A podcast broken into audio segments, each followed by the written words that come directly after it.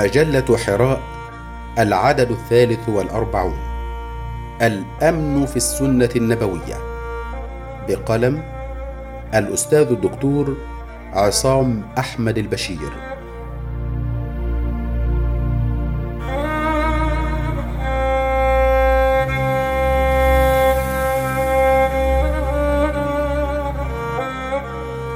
إن الإسلام رفع راية السلام منذ اللحظة الأولى لميلاده. ولم يعلن حربا إلا إذا كان قد دفع إليها دفعا. ولقد ظل ثلاث عشرة سنة بين ربوع مكة محاولا نشر دعوته في ظل السلام فما استطاع. واضطهد أتباعه اضطهادا لم يسبق له مثيل في تاريخ البشرية. ولكنه مع هذا كان يأمر أتباعه بالجنوح إلى السلم والأخذ بالعفو والإعراض عن الجاهلين. فليس هناك دين دعا إلى السلام كما دعا إليه الإسلام. ولا مذهب من المذاهب القديمة أو الحديثة أسهم في تدعيم أسس السلام كما أسهم الإسلام. فالسلام في الأرض هو هدفه ودعوته وأنشودة رسالته. ولم تكن حروبه في الواقع إلا وسيلة لإقرار هذا السلام في الأرض. الأمن منظومة متكاملة. إن الأمن معنى شامل في حياة الإنسان. ولا يتوفر الأمن للإنسان بمجرد ضمان أمنه على حياته فحسب فهو كذلك يحتاج إلى الأمن على عقيدته التي يؤمن بها وعلى هويته الفكرية والثقافية وعلى موارد حياته المادية. والشعوب والدول تحتاج فضلا عن الحفاظ على أمنها الخارجي إلى ضمان أمنها السياسي والاجتماعي والاقتصادي ودون أن يتحقق لها ذلك لا تتمكن من النهوض والتطلع إلى المستقبل بل يظل الخوف مهيمنا على خطواتها ومقيدا لتطلعاتها. ولذلك فإن تكامل عناصر الأمن في مجتمع معين هو البداية الحقيقية للمستقبل الأفضل. وتوفير عناصر الأمن الديني والاجتماعي والاقتصادي والثقافي وبقاؤه في المجتمع ضمان له لاستعادة أمنه الخارجي حتى لو فقده بصفة مؤقتة أو عارضة. ويمثل التزام الإسلام عقيدة وشريعة وقيما وأصولا اجتماعية أهم عناصر الأمن في المجتمعات الإسلامية. يقول الكاتب الأمريكي برنارد لويس إن الدولة الإسلامية قد تسقط أو تزول كدولة بالغزو العسكري. ولكن المجتمع يظل في حياته محكوما بقوانينه الإسلامية في معاملاته وعلاقاته ربما عشرات السنين حتى تقوم الدولة من جديد. وهي تجربة مرت بها الدول الإسلامية التي خضعت للاستعمار عشرات السنين. الأمن في خبرة الدولة النبوية. كيف كان الأمن للناس جميعا في دولة الإسلام منذ ظهرت إلى الوجود في المدينة المنورة؟ لقد كان الأمن بمفهومه الشامل هو أول أهداف الدولة منذ قيامها فقد آخى النبي صلى الله عليه وسلم بين المهاجرين والأنصار إذ كان الأولون قد تركوا ديارهم وأموالهم ليكونوا من رعايا ومواطني أول دولة إسلامية وكانت المدينة بالنسبة لهم دار غربة في أول الأمر. وكان موقف أنصار رسول الله صلى الله عليه وسلم بالنسبة لإخوانهم في الدين معبرا عن أخوة الإيمان والإسلام وعن النفوس الزكية بخلق الإسلام.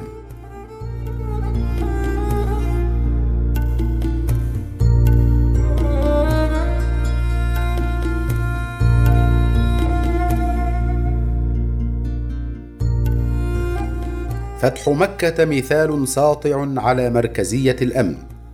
نجد مثالا ساطعا في السنة المطهرة لقيمة الأمن في الإسلام. فقد أقام الرسول صلى الله عليه وسلم الدولة الإسلامية الأولى في المدينة. ولم تسلم هذه الدولة الناشئة من مكايد المشركين واليهود حيث دارت المعارك سجالا بين دولة الحق وشراذم الباطل وأعوانهم. وكتب الله النصر للمسلمين في هذه المعارك. وظل السلم بين دولة الإسلام الأولى وبين مشركي مكة محكوما بهدنة الحديبية التي عقدها الرسول صلى الله عليه وسلم مع المشركين في مكة حتى نقضوا عهدها وانتهكوا شروطها بإعانتهم حلفاءهم على حلفاء النبي صلى الله عليه وسلم من بني خزاعة. فاستنصر بنو خزاعة رسول الله صلى الله عليه وسلم فنصرهم وفاء بالعهد. وقبل أن يدخل الرسول صلى الله عليه وسلم إلى مكة جاءه نفر من وجهاء قريش فأعلنوا إسلامهم وكان منهم بعض أعداء الإسلام كأبي سفيان بن حرب وعبد الله بن أمية. ولما أسلموا كانت لهم مواقف ومشاهد تكفر عنهم ماضيهم في الجاهلية. وعند فتح مكة على أيدي من آذتهم قريش ومشركوها أشد الأذى قال سعد بن عبادة رضي الله عنه حامل راية الأنصار في جيش المسلمين اليوم يوم الملحمة اليوم تستحل الكعبة فقال الرسول صلى الله عليه وسلم كذب سعد ولكن هذا يوم يعظم الله فيه الكعبة رواه البخاري. وأخذ الراية منه ودفعها إلى ابنه قيس وقيل دفعها إلى الزبير بن العوام. ودخل الرسول صلى الله عليه وعلى آله وسلم مكة خاشعا شاكرا لله ولم ترق دماء كثيرة في فتح مكة. فقد أعطى الرسول صلى الله عليه وسلم الأمان لأهل مكة. من دخل دار أبي سفيان فهو آمن ومن أغلق عليه داره فهو آمن ومن دخل المسجد فهو آمن. رواه أبو داود. وهكذا كان الأمان شاملا لمن لم يقاتل أو لزم داره أو دخل دار أبي سفيان أو البيت الحرام الذي جعله الله مثابة للناس وأمنا. وحين تم النصر والفتح عفى الرسول صلى الله عليه وسلم عن أهل مكة عندما اجتمعوا إليه قرب الكعبة ينتظرون حكمه فيهم. فقال الرسول صلى الله عليه وسلم ما تظنون أني فاعل بكم؟ فقالوا خيرا أخ كريم وابن أخ كريم. فقال الرسول صلى الله عليه وسلم اذهبوا فأنتم الطلقاء. وذكر الرسول صلى الله عليه وسلم المسلمين المنتصرين بحرمة مكة وحرم القتل والسبي فيها وأبقى على الناس أموالهم وحفظ حقوقهم حتى أدى مفاتيح البيت الحرام إلى من تحملوا شرف الحفاظ عليها. وهكذا كان الأمان للجميع وكان الأمن الشامل للناس في عهد النبوة سواء في دولة الإسلام في المدينة أم في مكة التي دخل أهلها بعد الفتح في دين الله افواجا وأصبحت أقدس مدينة في تاريخ الإسلام والحرم الأول للمسلمين الذي جعله الله مثابة للناس وأمنا.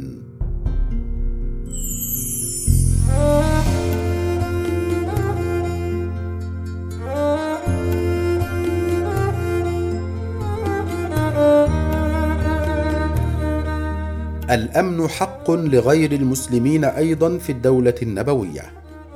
إن الإسلام يتميز في خصوص التعامل مع غير المسلمين بأمرين مهمين. الأول أن له نظاما يعد جزءا لا يتجزأ من شريعته المتكاملة وهو نظام للمسلمين يعملون به دائما ويلزمهم بحكم عقيدتهم ولم يترك الإسلام العلاقة مع غير المسلمين لتقلبات المصالح والأهواء ولنزعات التعصب العرقي أو اللوني أو الديني ولم يتغافل الإسلام عن وجود الآخر وأهمية التعامل معه. فوضع القواعد التي تضمن حق المسلمين في المجتمع وحق الآخرين الذين يعايشونهم دائما أو بصفة مؤقتة. ولم يكن ذلك معهودا في الممالك والإمبراطوريات القديمة قبل الإسلام. الثاني إن القواعد التي وضعها الإسلام لتنظيم العلاقة بين المسلمين وغيرهم في المجتمع المسلم تتميز بالسماحة واليسر وحفظ الحقوق وتجنب الظلم لمجرد الاختلاف في الدين. فهناك حد أدنى يجب الحفاظ عليه حتى في حالة العداء أو القتال وهو الكرامة التي وهبها الله لبني آدم كما قال تعالى ولقد كرمنا بني آدم وحملناهم في البر والبحر ورزقناهم من الطيبات ورزقناهم من الطيبات وفضلناهم على كثير ممن خلقنا تفضيلا. سورة الإسراء الآية السبعون. ولذا لم تقتصر الشريعة الإسلامية على حماية من يعيش في مجتمع المسلمين في حياته الدائمة والمستقرة بين أسرته وفي مقر عمله الذي يتكسب منه وهي حالة الذميين. وإنما تجاوزت ذلك إلى حماية المخالف في الدين الذي يحضر إلى بلاد المسلمين للعمل أو التجارة أو لشأن من الشؤون المباحة بإذن من ولي الأمر فيها. ويكون حضوره مؤقتا بانتهاء العمل أو قضاء المصلحة التي يبتغيها. لقد وفرت الشريعة الإسلامية حماية للمستأمن الذي يفد إلى بلاد الإسلام لشأن من الشؤون المباحة. ويدخل إلى ديارنا بإذن منا ومعرفتنا بحقيقة أمره واطمئناننا إلى مقاصده المباحة. إذ يجوز للإمام أو نائبه أن يعطي الأمان لغير المسلمين على أنفسهم وأموالهم لمصلحة تعود على المسلمين وهو أمر واقع في العصر الحديث. وإذا وقع الأمان بشروطه وجب على المسلمين جميعا الوفاء به للمؤمنين. فلا يجوز أسرهم ولا أخذ شيء من مالهم إلا بإذن شرعي ولا أذيتهم بغير وجه شرعي. وإذا مات المؤمن في دار الإسلام فماله لوارثه إن كان معه. وإذا لم يكن وارثه معه أرسل إليه المال. وعقد الأمان في الشريعة الإسلامية يمثل التسامح الإسلامي على حقيقته في التعامل مع غير المسلمين من خلال علاقات متنوعة مع الناس جميعا. وفي الوقت الحاضر يتم إعطاء الأجنبي اذنا بالدخول والإقامة بحسب الأنظمة المتبعة في الدول الإسلامية لدخول الأجانب. ومتى منح الإمام الأمان لغير المسلم وجب على المسلمين جميعا احترامه وعدم انتهاكه. لأن الإمام أو نائبه صاحب الحق في ذلك فيثبت الأمن للمستأمن على حياته وماله وعرضه ويحرم على المسلم التعرض له في نفسه وماله وولده ويسري الأمان إلى الزوجة فتجب لهم العصمة في دار الإسلام وتجري على المستأمنين أحكام الإسلام في أثناء إقامتهم في حدود ما خوطب به المسلمون من أحكام الشريعة. وإن كان ذلك لا يجعلهم من أهل دار الإسلام لأنهم يقضون حاجة مؤقتة ثم يرجعون إلى ديارهم.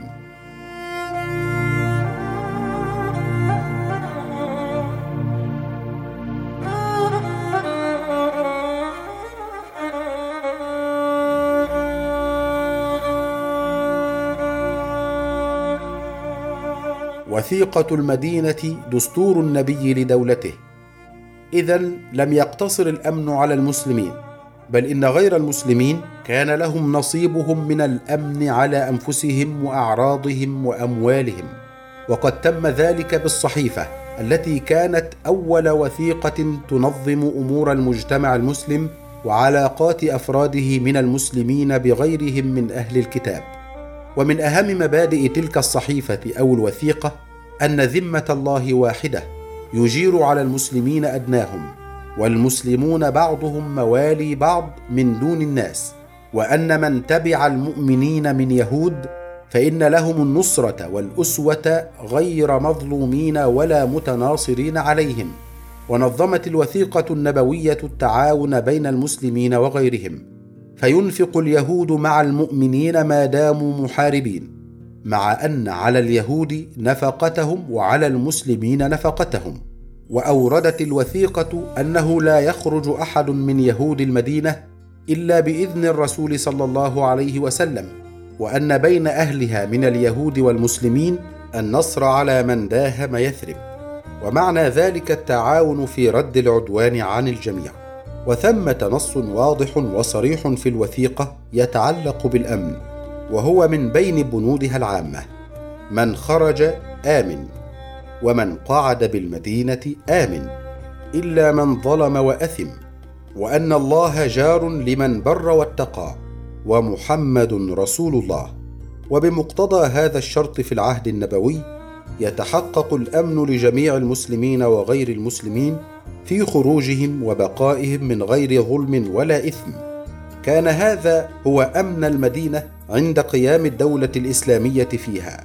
وقد أمن المسلمون على دينهم وعلى أنفسهم وأعراضهم وأموالهم.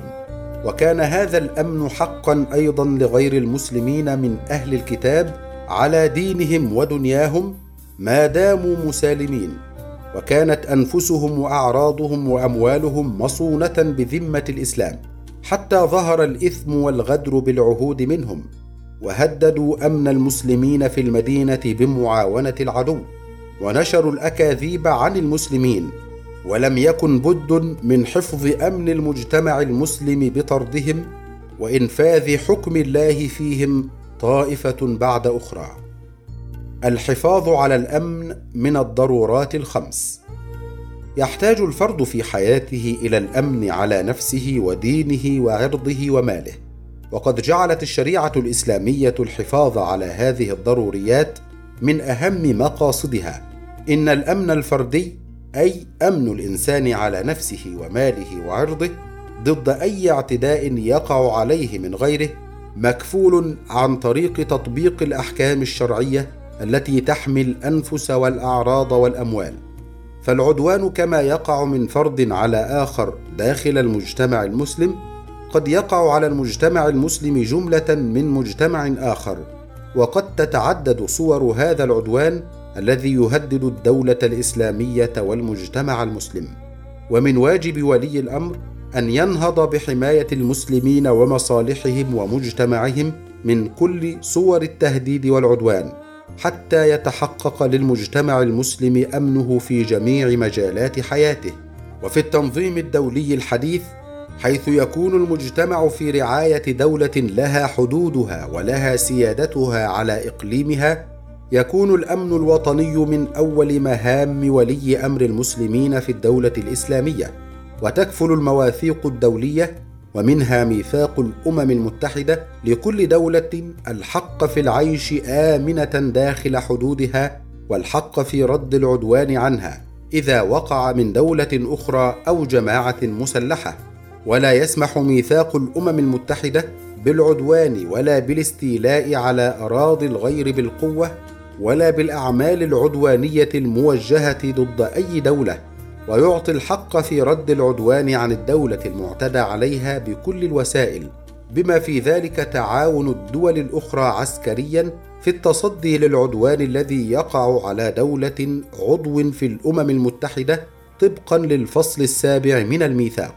ولكن المواثيق الدولية وحدها لا تكفي من وجهة النظر الإسلامية فلا بد أن يهيئ ولي الأمر أسباب القوة التي تحمي الدولة الإسلامية وأفرادها وتمنع انتهاك حدودها أو الإضرار بمصالحها.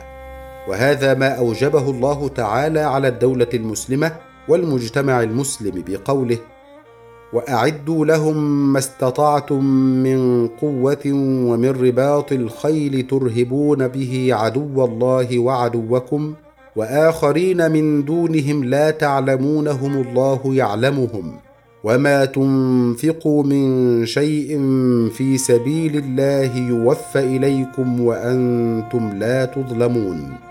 سورة الأنفال الآية الستون. فالأمن الوطني مسؤولية إسلامية.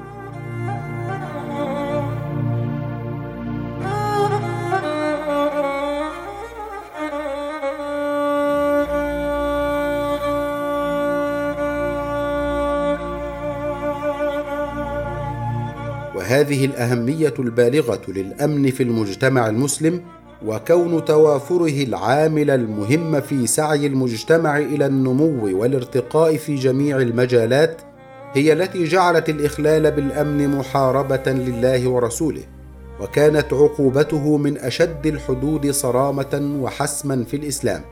إذ إن عقوبة هذا الإخلال الخطير تتراوح بين القتل والصلب وبين قطع الأطراف والنفي. وكلها عقوبات جسمية جعلها الشارع للزجر عن ارتكاب الجريمة وللردع عند ارتكابها فهي لشدتها تؤدي إلى الوقاية قبل ارتكابها وإلى العقاب العادل عند وقوعها. الأمن الاجتماعي عافية بنيان المجتمع. ويحتاج المجتمع المسلم إلى الأمن الاجتماعي وهو تعبير حديث. لكنه يعبر عن معنى إسلامي أصيل وهو أن يكون المجتمع المسلم كالبنيان المرصوص يشد بعضه بعضا. ونجد هذا المعنى واضحا أشد الوضوح في الحديث الشريف مثل المسلمين في توادهم وتراحمهم كمثل الجسد الواحد إذا اشتكى منه عضو تداعى له سائر الأعضاء بالسهر والحمى. متفق عليه. وقد أمر الله المؤمنين بالتعاون على البر والتقوى ونهاهم عن التعاون على الإثم والعدوان. يقول الله تعالى وتعاونوا على البر والتقوى ولا تعاونوا على الإثم والعدوان. سورة المائدة الآية الثانية. ويقول تعالى إنما المؤمنون إخوة. سورة الحجرات الآية العاشرة. وهذه الأخوة التي جعلها الله بين المؤمنين قرينة الولاية المتبادلة بينهم. والمؤمنون والمؤمنات بعضهم أولياء بعض يأمرون بالمعروف وينهون عن المنكر. سورة التوبة الآية الحادية والسبعون. وقد تضمن تشريع الإسلام ما يكفل قيام الأخوة والولاية المتبادلة. الأمن الاجتماعي على سلم أولويات الدعوة والسعي. إن الأمن مطلب للإنسان الذي كرمه الله وهو نعمة تعم الناس جميعا في المجتمع المسلم. فأحكام الإسلام المنزلة من الله تعالى والمبينة بسنة رسوله صلى الله عليه وسلم تدل على أن أمن غير المسلم الذي يعيش في المجتمع المسلم على نفسه وماله وعرضه مضمون ما دام ملتزما بما تقضي به الأحكام لا يمس إلا بحق وهي أحكام واضحة أوجبها الإسلام ولم توجبها المصالح المتبادلة بين المسلمين وغير المسلمين ولم تلزمنا بها قواعد القانون الدولي أو المعاهدات بين الدول الإسلامية وغيرها لأن هذه الأحكام جانب مهم من شريعة الإسلام الكاملة. يجب على الدولة الإسلامية تطبيقه والعمل به فهو واجب ديني قبل أن يكون مصلحة سياسية أو التزاما دوليا. إن الإسلام يقيم مجتمعا انسانيا راقيا تحكمه شريعة إلهية وهو لذلك يقيم العلاقة بين الناس جميعا على أسس وطيدة من العدل والبر والرحمة. ونجد كما سبق معنا في القرآن الكريم آيات عديدة. وفي السنة النبوية أحاديث كثيرة تؤسس كلها لكرامة الإنسان من حيث كونه إنسانا وتقرر كلها حق البشر على اختلاف الأجناس والألوان والمذاهب والعقائد في حياة آمنة مستقرة. فلنجعل هذا المنزع الإنساني النبيل في صدارة خطابنا الإسلامي في هذا الزمان ولنجعله على رأس أولويات دعوتنا وسعينا لإصلاح مجتمعاتنا. والله المستعان ولا حول ولا قوة إلا به جل وعلا.